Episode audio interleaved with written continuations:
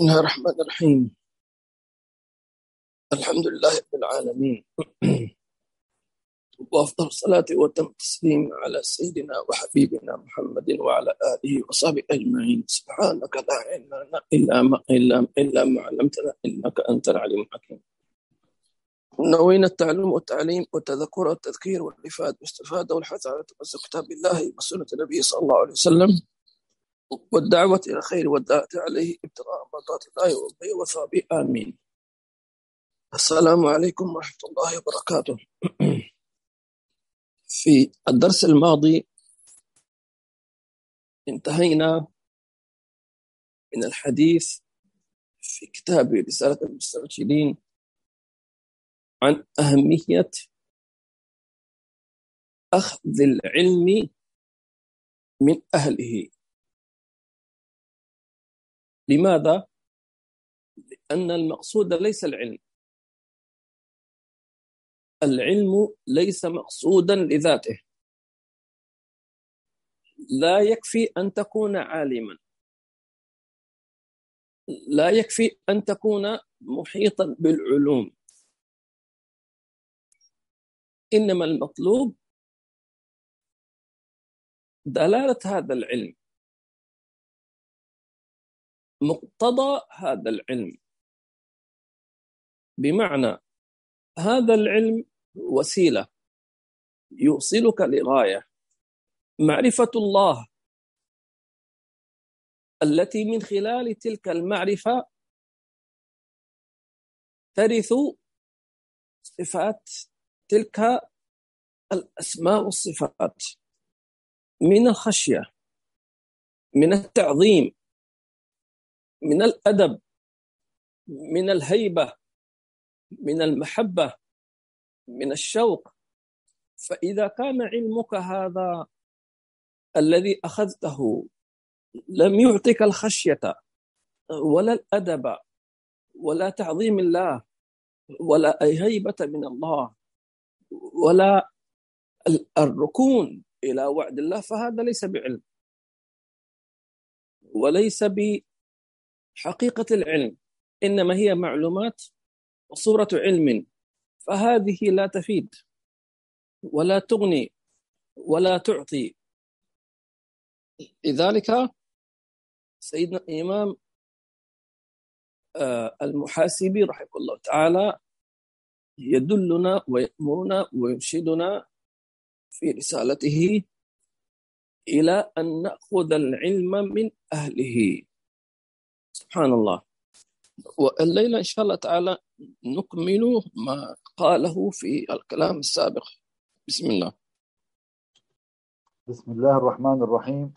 وصلى الله على سيدنا محمد وعلى آله وصحبه وسلم. من رسالة المسترشدين للإمام الحارث المحاسبي أبي عبد الله الحارث المحاسبي رحمه الله تعالى ونفعنا به وبكم وجمعنا به وبكم مشايخنا في الفردوس الأعلى ورضي الله عنكم. وعنكم جميعا. قال فاطلب آثار من زاده العلم خشية والعمل والعمل بصيرة والعقل معرفة. فإن حجبك عن مناهجهم فقد الأدب فارجع بالذم على نفسك ولن يخفى على أهل العلم صفة المخلصين. يقول رحمه الله تعالى ونفعنا به فاطلب آثار من زاده العلم خشية كيف أثار؟ كأنه يقول لنا انظر إلى علماء الخشية وإلى علماء ال ال الكلام. علماء الكلام الجدال المراء النقاش عبارة عن كلام ومحاضرات وندوات ومناقشات واجتماعات وندوات. لكن أين آثارها؟ أين آثار في نفوسهم؟ أين آثارها في في من حواليهم في من جالسهم؟ لذلك يقول لنا فاطلب آثار من زاده العلم خشية. فهؤلاء الذين ازدادوا خشية من العلم كيف حالهم؟ كيف إيمانهم؟ كيف سلوكهم؟ كيف حياتهم؟ كيف صلاتهم؟ كيف ذكرهم؟ كيف كلامهم؟ كيف بيوتهم؟ كيف حالهم؟ تجد السكينة عندهم. ولا الركون إلى وعد الله عندهم. تراهم سعداء في بواطنهم. تراهم مطمئنين. تراهم راضين. بينما غيرهم حتى صلاتهم لا تؤثر فيك. إن صليت معهم أو صليت خلفهم أو رأيتهم يصلون لا تخشع لا تخضع. عبارة عن صور. لذلك قال فاطلب آثار من زاده العلم خشية. ماذا تركوا؟ لذلك العلماء الربانيون السابقون تركوا لنا إرثا. تركوا لنا يعني بضاعة. هذه البضاعة ينبغي أن نأخذ منها. على سبيل المثال الإمام الغزالي رحمه الله تعالى. الإمام الغزالي نحن لم نره لم نسمعه لم نحضر مجالسه لكن لم نرى كيف صلى لم نرى كيف يذكر لم نرى كيف يدعو. لكنه ترك لنا آثارا اللي هي إيش؟ كتبه. فحينما نقرأ كتب الإمام الغزالي على سبيل المثال ألا تجدون هيبة؟ ألا, ألا يجد القارئ لها جذبة باطنية مغناطيس ألا يجد في نفسه حياء من الله؟ طيب ما هذا التأثير؟ من أين أتى هذا التأثير؟ يعني الظاهر عبارة عن كتاب مطبوع مثله مثل غيره من الكتب التي تطبع في في المطابع. نفس الحبر ونفس المطبعة ونفس الدار التي تنشر هذا الكتاب. بل ربما تكون الطبعات قديمة.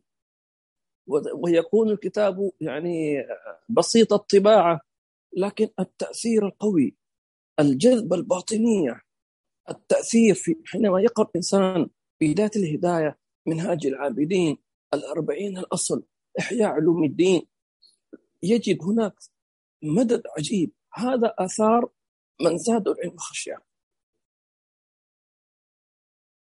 مثلها تقرأ. لأنك تقرأ كتاب إنسان قد توفي قبلك بمئات السنين. لكن ترك لك نورا وخشية. هذا الذي يبقى على مدى الأزمان والأوقات. سبحان الله. فاطلب آثار من زادوا العلم خشية. لذلك أطنب علماؤنا من بني علوي رحمه الله تعالى في كتب الإمام الغزالي وقالوا حتى قالوا أن أن لا يحب الإمام الغزالي أو لا يقرأ كتبه إلا مؤمن أو علامة الإيمان قراءة كتب الإمام الغزالي لماذا؟ لأنه يدعون إلى الإيمان الحقيقي إلى الإيمان الباطن الصادق إلى تهذيب النفوس والمؤمن الذي يهذب نفسه لابد أن أن تشرق عليه شمس الربوبية من الله تبارك وتعالى. فاطلب آثار من زاد علم خشية والعمل بصيرة. العمل بالعلم. تمام؟ كلما عملت بعلم فيه خشية كلما ازددت بصيرة. ما معنى البصيرة؟ هي آه عبارة عن تمزيق حجب آه الحجب الكثيفة عن القلب الغشاوة. تمام؟ التي تحجب العبد عن عالم الملكوت.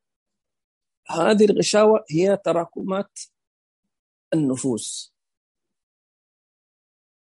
فيقول لنا الإمام المحاسبي اطلب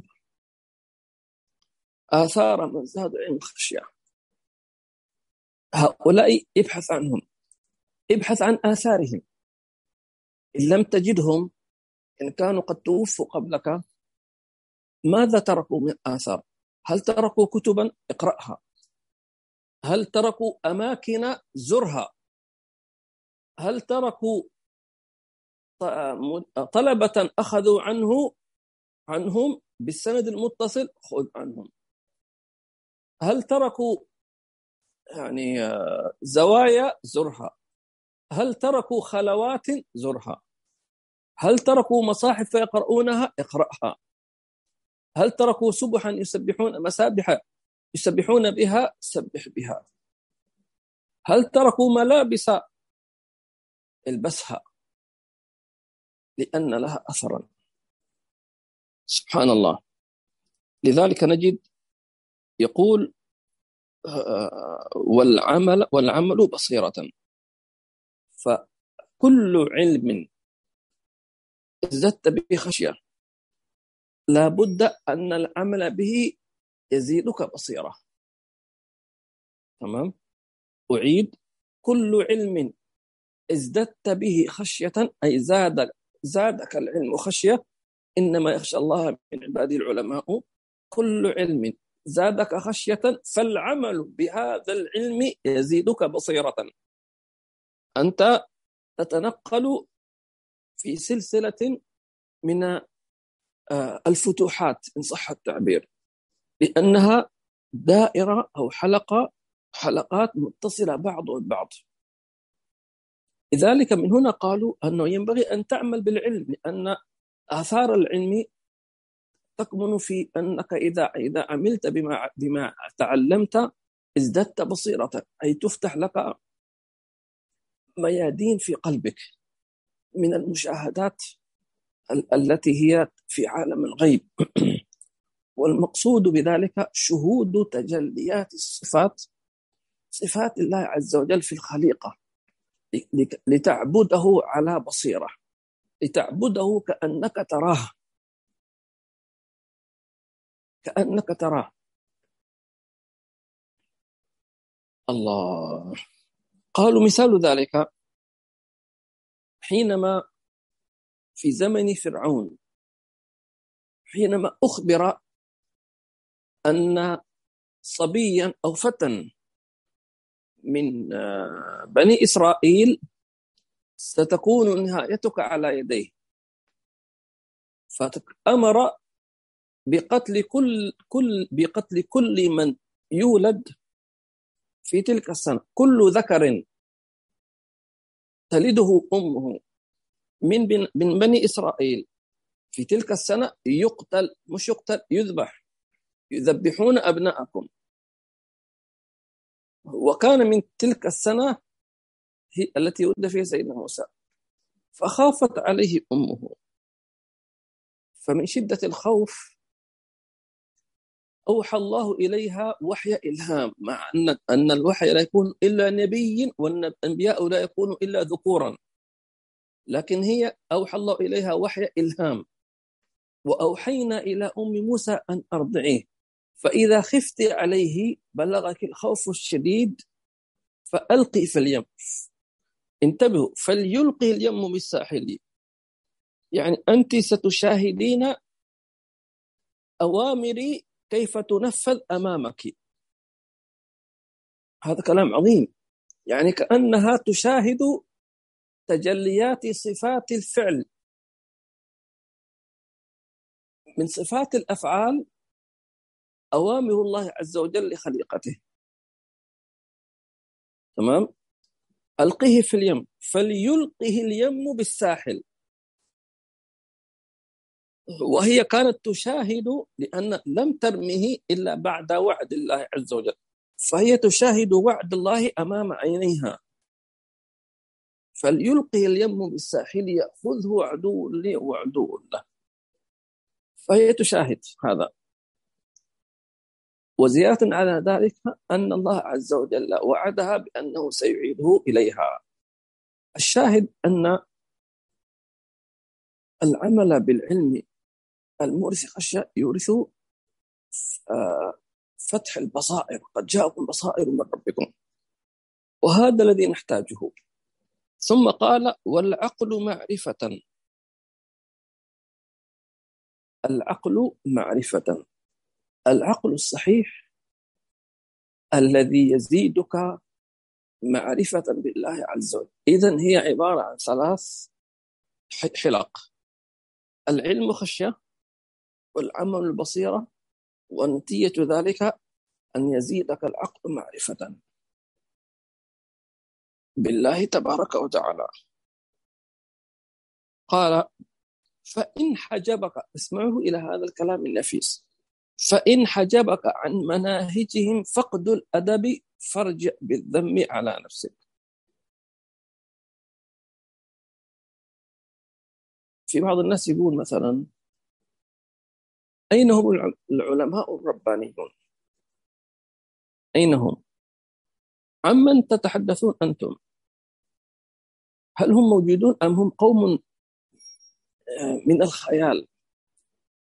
أم هم أناس افتراضيون لا ليسوا افتراضيين وليسوا ملائكة وليسوا مخلوقات من عالم آخر بل هم بشر. إلا أنهم سلموا الزمام زمام نفوسهم لله عز وجل وعرفوا أن الوجود كله تحت سيطرة رب واحد اسمه الله. وأن المطلوب من العبد أن يتزكى حتى تجتمع فيه صفات العبودية الكاملة فيصطفيه الله عز وجل.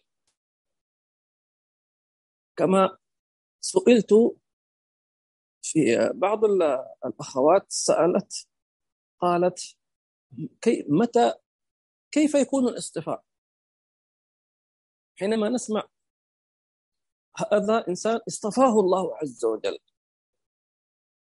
لمن؟ ما؟ من يصطفي؟ وما هي صفات الاصطفاء؟ وكيف يصطفى؟ الجواب. طبعا الجواب إن شاء الله تعالى. الاصطفاء أصلا في حد ذاته هبة من الله. وربك يخلق ما يشاء ويختار. فإذا خلق ما يشاء فإن الاختيار كذلك يختار من يشاء. يختص برحمته من يشاء. لكن لكي نصل إلى أن يختارنا الله عز وجل الذي يسمى الاستفاء.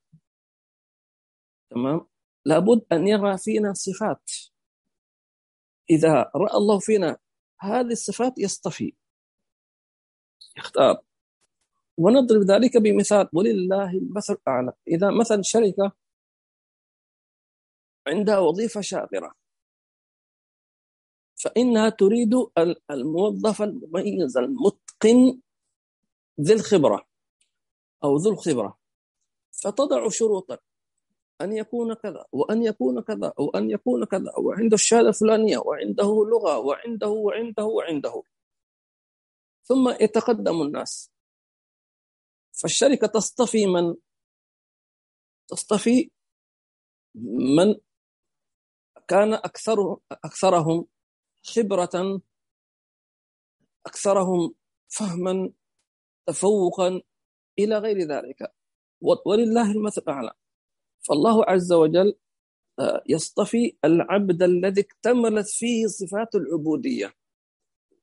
ولذلك يقال عبد كامل. ما معنى عبد كامل؟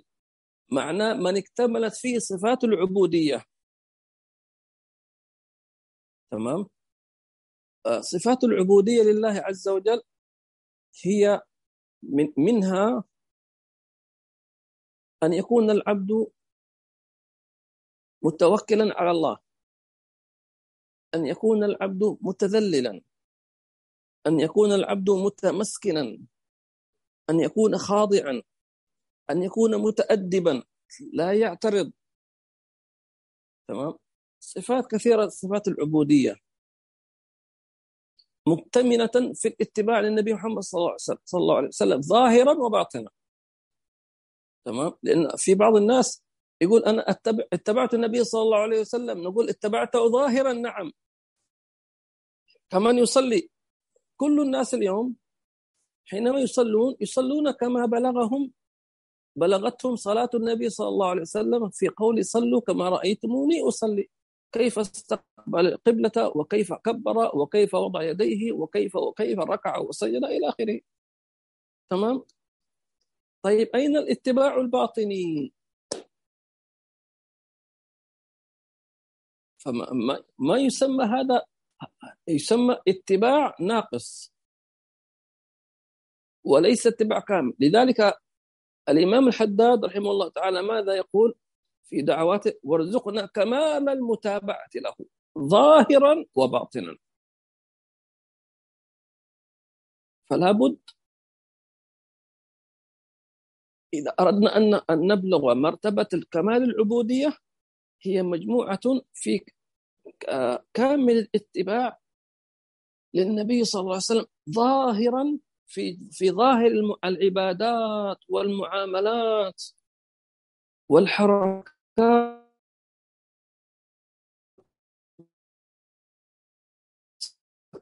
كانت وباطنا في القلب مع الله عز وجل.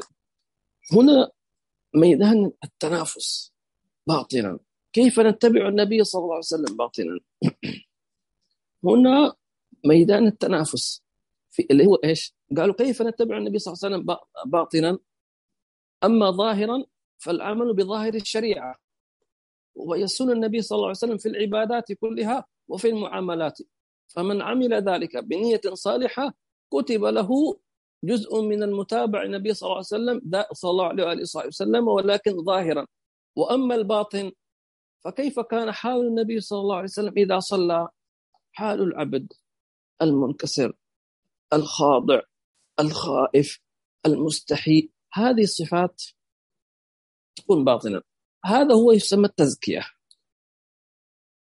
المجاهدة والتي من خلالها كلما جاهدنا أنفسنا وتطهرنا من رعوناتها بدأنا بدأت عبوديتنا عبوديتنا تكتمل تكتمل تكتمل تكتمل حتى إذا ما اكتملت أو قاربت الاكتمال تمام؟ هنا يصطفي. الله عز وجل. لذلك قال فإن حجبك عن مناهجهم فقد الأدب فارجع بالذم عن على نفسك. فالذي يقول أين المشايخ هؤلاء؟ نقول ما حجبت إلا بسوء أدبك. سوء أدبك. كيف سوء أدبي؟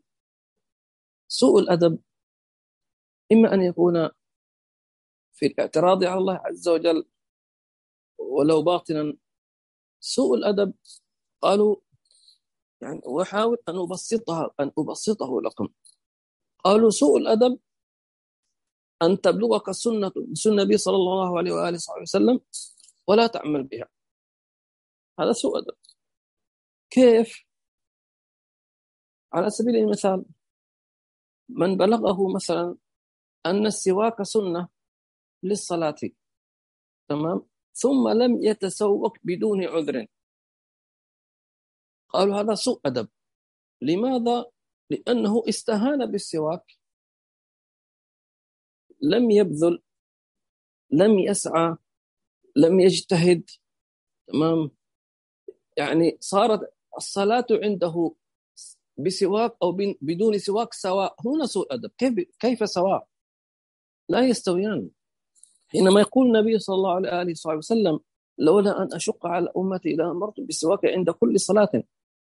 أشق؟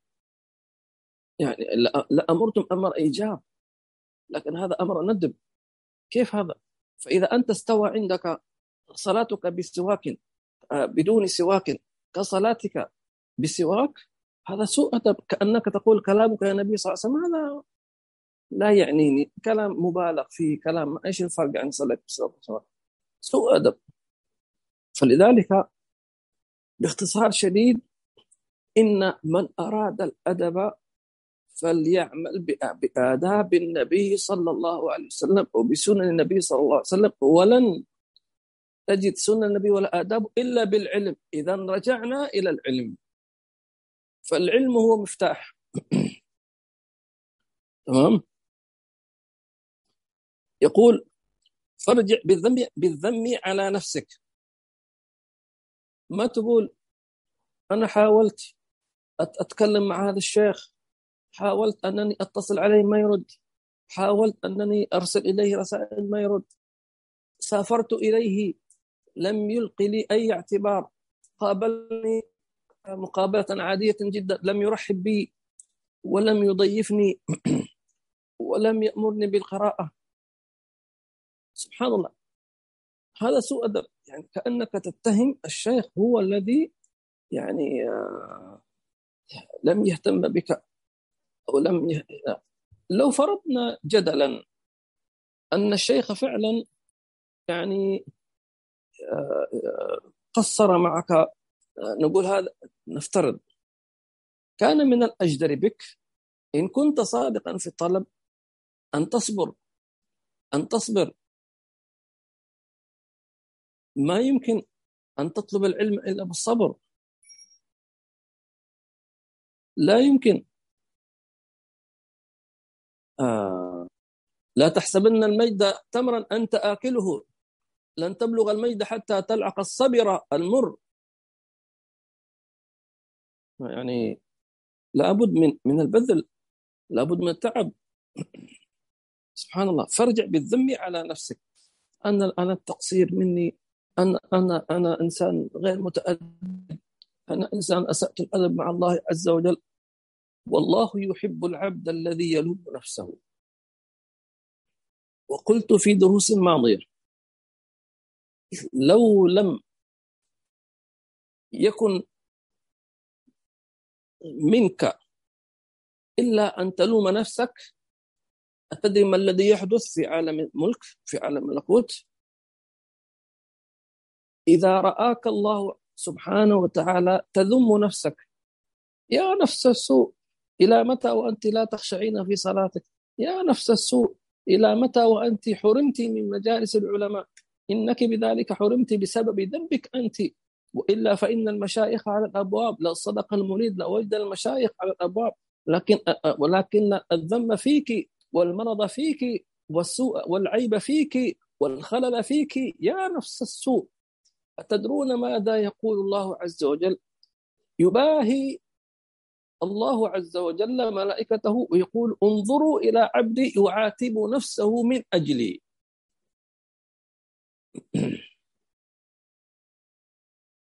فصارت مباهاة. أتدرون ما ما معنى مباهاة؟ يباهي الله عز وجل بعبده. هذا العبد العاصي الفقير. إذا عاتب نفسه ولامها ووبخها من أجل الله عز وجل بدل أن يعاتبه الله عز وجل يباهي به هذا شيء.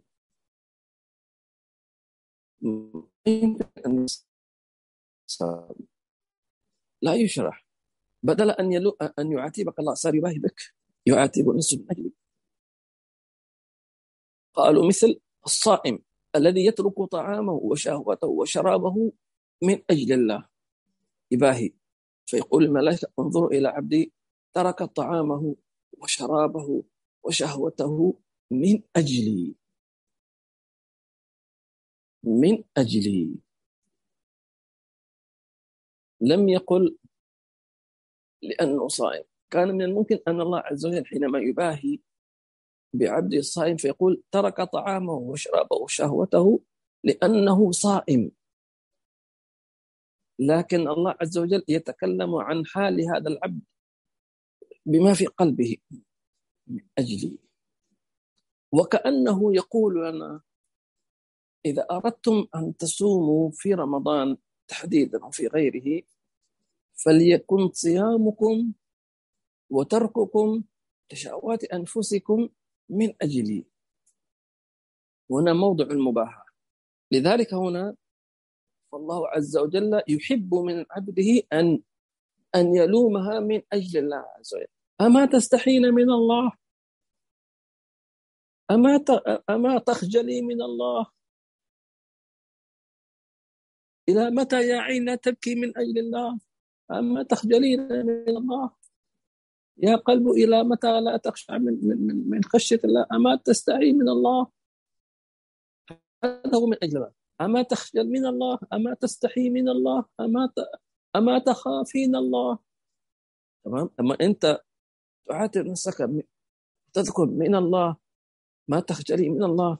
ما تستحي من الله. ما تخاف من الله. فهنا يقول الله يعاتب نفسه من أجلي اللهم اجعلنا من الذين يباهي بهم ملائكة في خير وعافية. فارجع بالذم على نفسك. ولطالما أتينا بسنة النبي صلى الله عليه وسلم حتى في المعاتبة. ونكررها لأن لا ليس لنا باب إلا باب النبي محمد صلى الله عليه وسلم. بلا شك. لأن الله يقول عن عن الناس يوم القيامة يا, يا ليت مع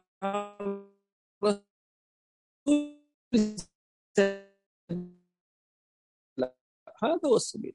قبل الإسراء والمعراج حينما رموه بالأحجار وآذوه صلى الله عليه وسلم ماذا قال؟ اللهم إني أشكو إليك ضعف قوتي وقلة حيلتي وهواني على الناس.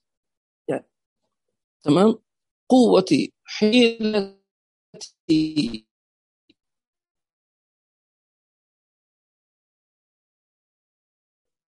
أنا المشكلة عندي أنا. فهو. لكن هذه المعراج ماذا قال سبحانه وتعالى؟ سبحان الذي بعبده. كأنه يقول تعالوا أنتم انظروا إلى هذا العبد الكامل.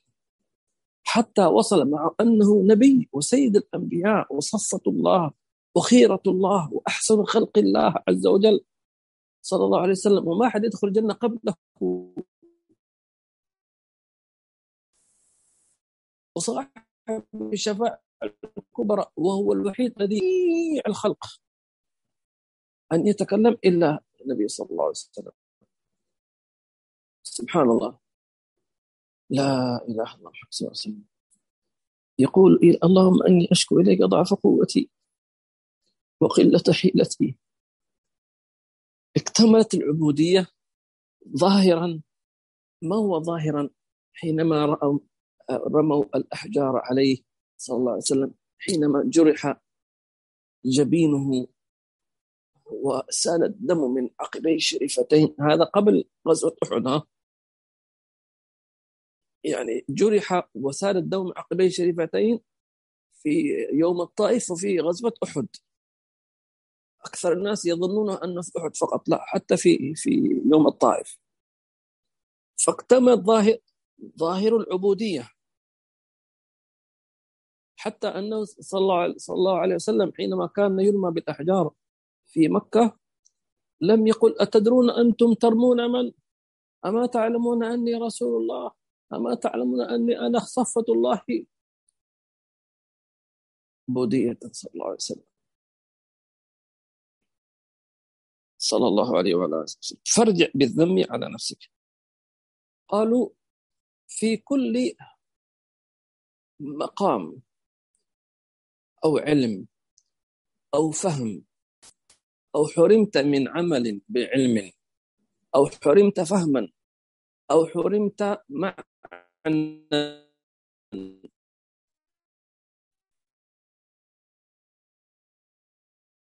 أو حرمت حفظا أو حرمت مجلسا حتى لو كنت في الظهر معذور اعتب نفسك. حتى ولو كنت معذور. يعني بعضنا اليوم مثلا إذا لم يحضر مجلس مثلا علم أو شيخه مثلا آه، يكون معذور في الظاهر إنه مثلا جاءه ضيوف. واضح؟ فيقول الحمد لله أنا أنا أنا معذور. لا أرباب السلوك لا يعذرون أنفسهم ولو كانوا في الظاهر معذورين. ولو كانوا ما ما يعذر نفسه. يبذل. يبذل أقصى ما في وسعه ثم يعترف بالتقصير. مثل من سيدنا عبد الله بن حسين بن طاهر. إيش كان يقول؟ يا ربي ما معنى عمل. وكسبنا سماه كسب. لأن الإنسان إما يكسب حسنات ويكسب سيئات. وكسبنا كله زلل. يعني حتى لو كسبنا حسنات في ظاهرها أو أعمال صالحة لكنها تعتبر ناقصة أو فيها أخطاء أو فيها رياء أو فيها أمراض القلوب. وكسبنا كله زلل. يا ربي ما معنى عمل؟ أي عمل صحيح كعمل مضبوط على الذي يرضيك. وكسبنا كله زلل. لكن لنا فيك أمل. تحيي العظام الرامة يعني أنا أعمالي كلها زلل. وما عندي أعمال. فتشت في قشاشي. حصلت فيه ماشي. يلا بشي بلا شيء هكذا. لكن لنا فيك أمل. أنا أمامك فقير مسكين. ما عندي عمل. لكن في في لي فيك أمل. ما هو هذا الأمل؟ أنك كما تحيي العظام الرامة أي وهي رميم تعيد إليه حياة. فأنا عبارة عن عظم رام عبارة عن جثة هامدة عبارة عن جسد بلا روح. فانفخ فيه الروح. نظرة واحدة. إذا نظرت إلي دبت الحياة في ولذلك هو نفسه ماذا قال؟ تمام؟ ماذا قال رضي عنه وأرضاه؟ الله الله الله. في آه، البيت الثاني. الله. آه. قال الإمام حداد ألا يلا بنظرة من العين الرحيمة تداد ما بنا من أمراض السليمة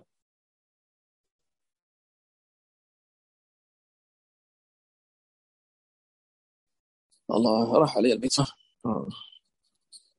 طيب فلذلك نظرة أيوة نظرة تزيل العناء.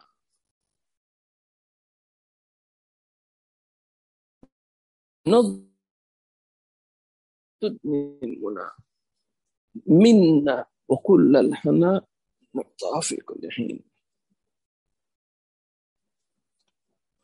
ولن يخفى على أهل العلم صفة المخلصين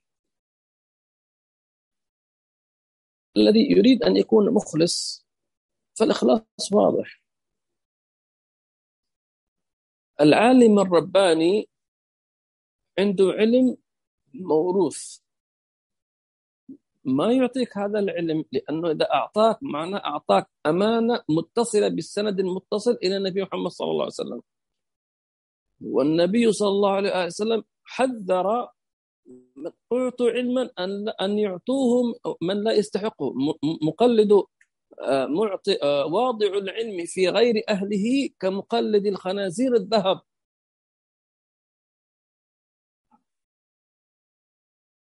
ما قيمة لو وضعنا قلا لو وضع أحدهم قلادة على عنق خنزير هل يزيده قيمة أو جمالا؟ بل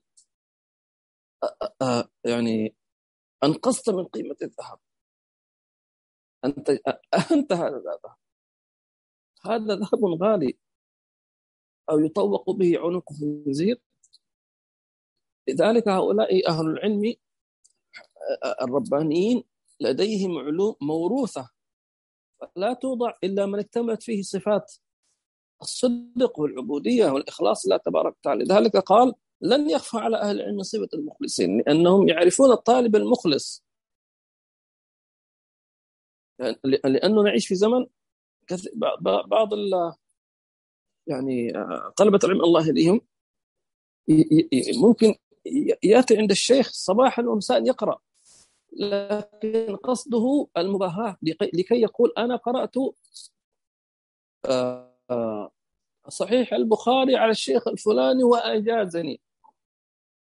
والمقصود أنه يتباهى بهذا السند وعندي إجازة وبعضهم ربما يبيع الإجازة. كل من أراد إجازة أنا أعطيك إجازة ولكن بثمنها. الله الله الله.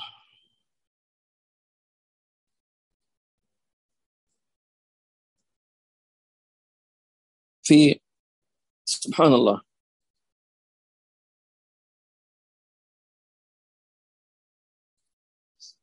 الله يرزقنا إخلاص يا رب. تفضل اقرأ.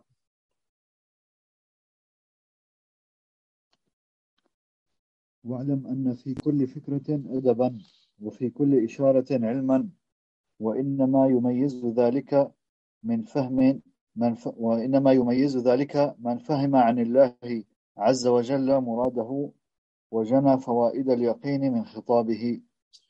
يقول واعلم أن في كل فكرة أدبا. وفي كل إشارة علما. العالم الرباني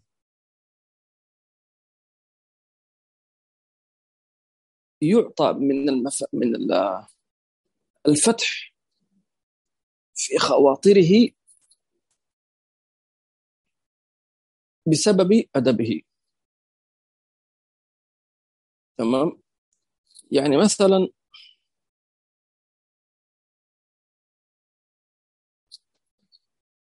كلما كان الإنسان متأدبا كلما كان أوسع فكرا.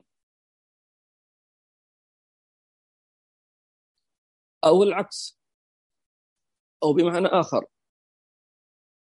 على قدر تفكيرك في إصلاح نفسك ترزق أنواعا من الأدب في تهذيب نفسك تعرف من نفسك كيف تتأدب في حضرة الله تبارك وتعالى. أنا سمعت كثيرا من مشايخي. هذا الدعاء. كثيرا. وربما سمعتموه لكن ما كنا نفهمه. إلا يعني مؤخرا. اللهم ارزقني الأدب معك. فإذا أرادوا أن يصلوا اللهم ارزقنا أدب في الصلاة. قبل أن يصلي. إذا أرادوا أن يتوضوا يستشعرون معنا اللهم ارزقنا أدب في الوضوء. أرادوا أن يحضروا مجلس اللهم ارزقنا أدب في, في, في هذا المجلس أرادوا أن يزوروا مشايخهم اللهم ارزقنا أدب عند مشايخي سبحان الله. ارزقني الأدب. وفي كل إشارة علما.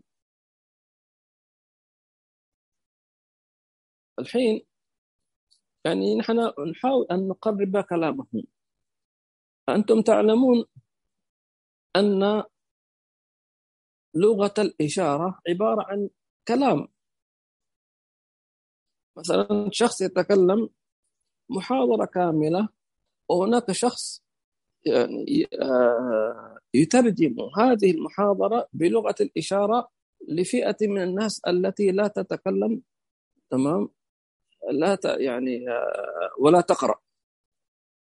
بلغة الإشارة تمام؟ فهذه الإشارة كل كل كل كل يعني كل إشارة تعني كلمة.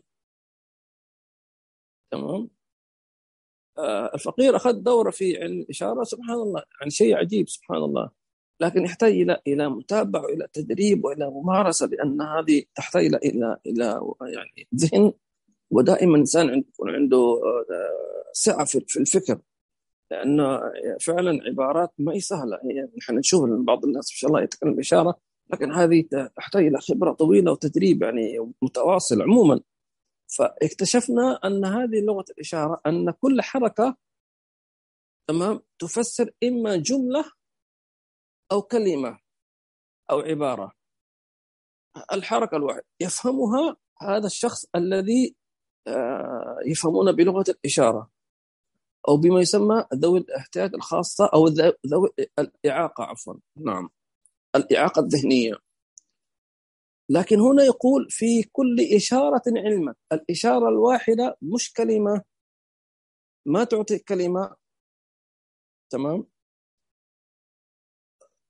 ولا تعطي جملة بل الإشارة الواحدة عبارة عن علم بكامله.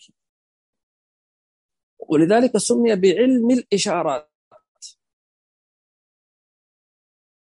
طبعا هذا كلام نفيس. ولا يمكن أن يعني أن يشرح بمحاضرة أو درس. وهذا يعني نتعداه لكن هو يقول لك اعلم أن آه، في كل إشارة علما. ولو نظرت إلى الوجود كل حركة وسكون إشارة تحتها علم. تمام؟ الكون إشارة وأنت المقصود.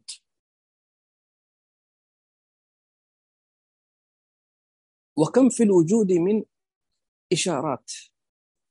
لكن الناس لا لا تهتم بها. وأعطيكم مثال مثال في الدنيا. الحين هذه الإشارات المرورية.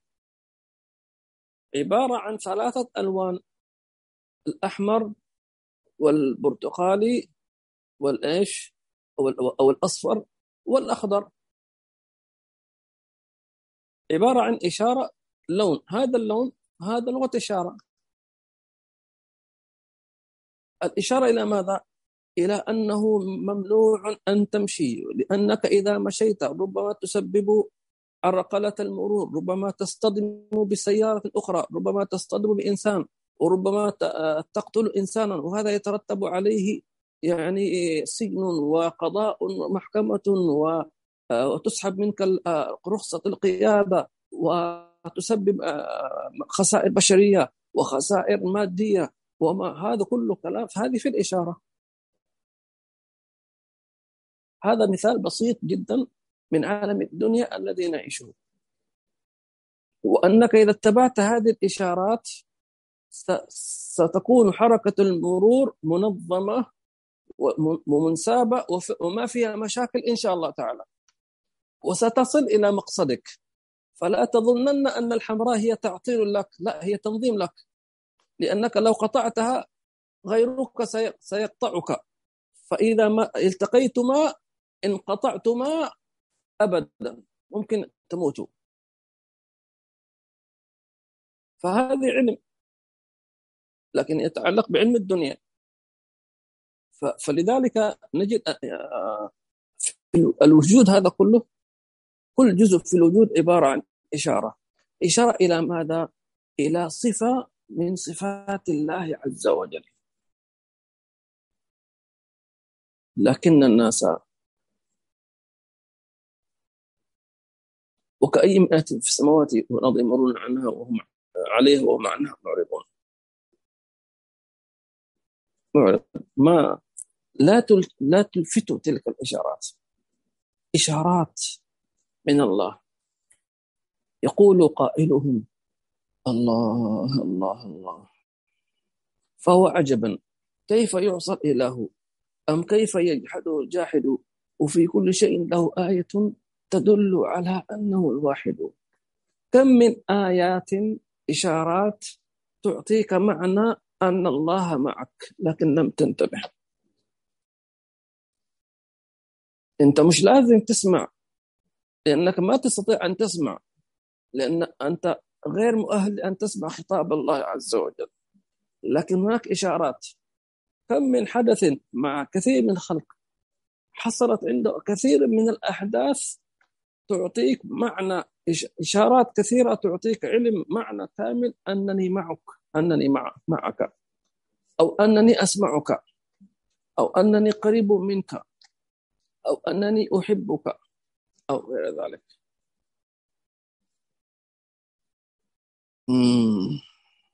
وإنما يميز ذلك من فهم عن الله عز وجل مراده. اللهم ارزقنا الفهم. عن الله عز وجل تمام؟ الذي يفهم مراد الله عز وجل خلاص هذه إشارات.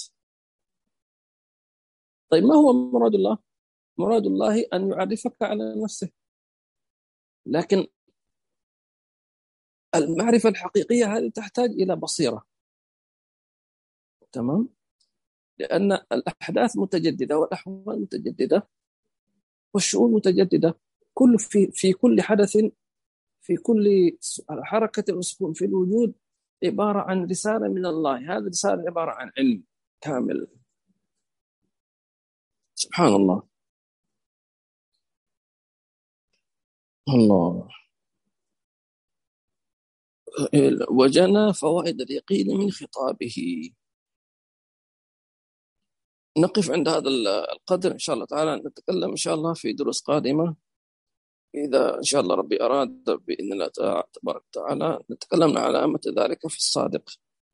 أسأل الله عز وجل أن يرزقنا علما نافعا وقلبا خاشعا ولسانا ذاكرا وعملا متقبلا بكرمك وجودك وإحسانك.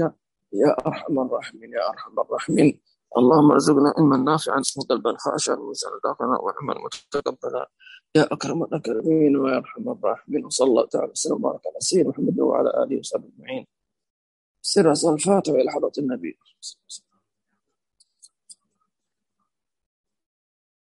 حياكم الله سيد عبد الرحمن بارك الله فيكم.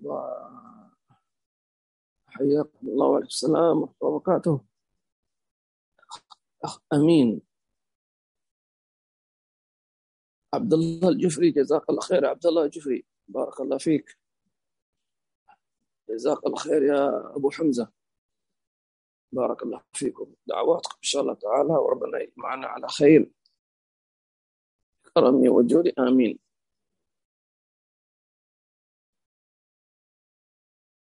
الأخت سفينة وعليكم السلام ورحمة الله وبركاته.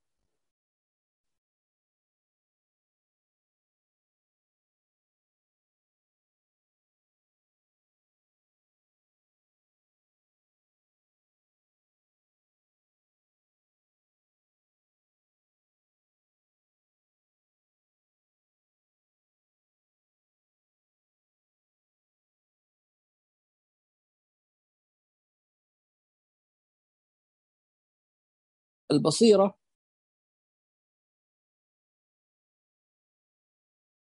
طبعا هي من كل شيء هبة من الله عز وجل لكن هي عبارة عن ثمرة ثمرة التزكية والتنقية.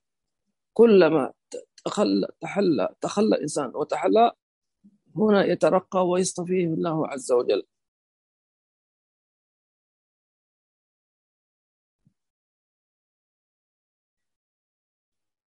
يعني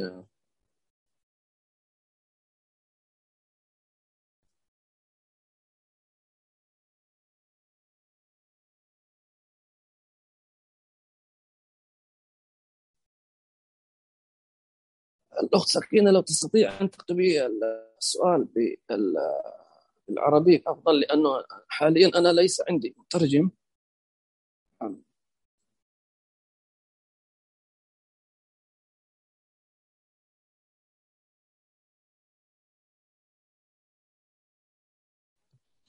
سيدي هي تسأل إنه هل تأتي البصيرة آه، عند التعلم آه، فقط عند العمل بما آه، تعلمت أم فقط بعد التعلم؟ والسؤال الثاني مرتبط فيه يعني إذا تعلمت سنة من سنن الرسول صلى الله عليه وسلم هل عندما تعمل هذه السنة آه، تعطى العلم؟ آه، بما لا بما لم بما لا تعلم؟ أول شيء نعم. نعم. بالنسبة لل السؤال الأول إيش هو عفوا معلش؟ آه، هل هل تأتي البصيرة عند العمل بما تعلمت؟ ولا فقط بعد ال... بعد ما تتعلم يعني؟ يعني بعد العمل نعم. أم غير عمل؟ البصيرة أو العلم اللدني كلاهما يحتاج إلى صدق فيهما. فكل هذا إنما يكون باتباع النبي صلى الله عليه وسلم. لكن لابد أن يكون اتباعه صادقا ظاهرا وباطنا. وليس شرطا أن يكون متبعا متبوعا بعد العمل مباشرة. لا. لابد أن يصبر و... و... لأن كنا ذكرنا هي هبة من الله يستوي الله من يشاء. ما ليس شرطا هي. فالإنسان إنما يتعلم لله عز وجل فيصطفيه سبحانه وتعالى كما اصطفى عباده الصالحين. على الإنسان أن يقرأ الباب وأن يبدأ في وسعه وينتظر الفضل من الله تبارك وتعالى. حياكم الله وإياكم وجزاكم الله خير ونستودعكم الله الذي لا تضيع دائمه. السلام عليكم ورحمة الله وبركاته.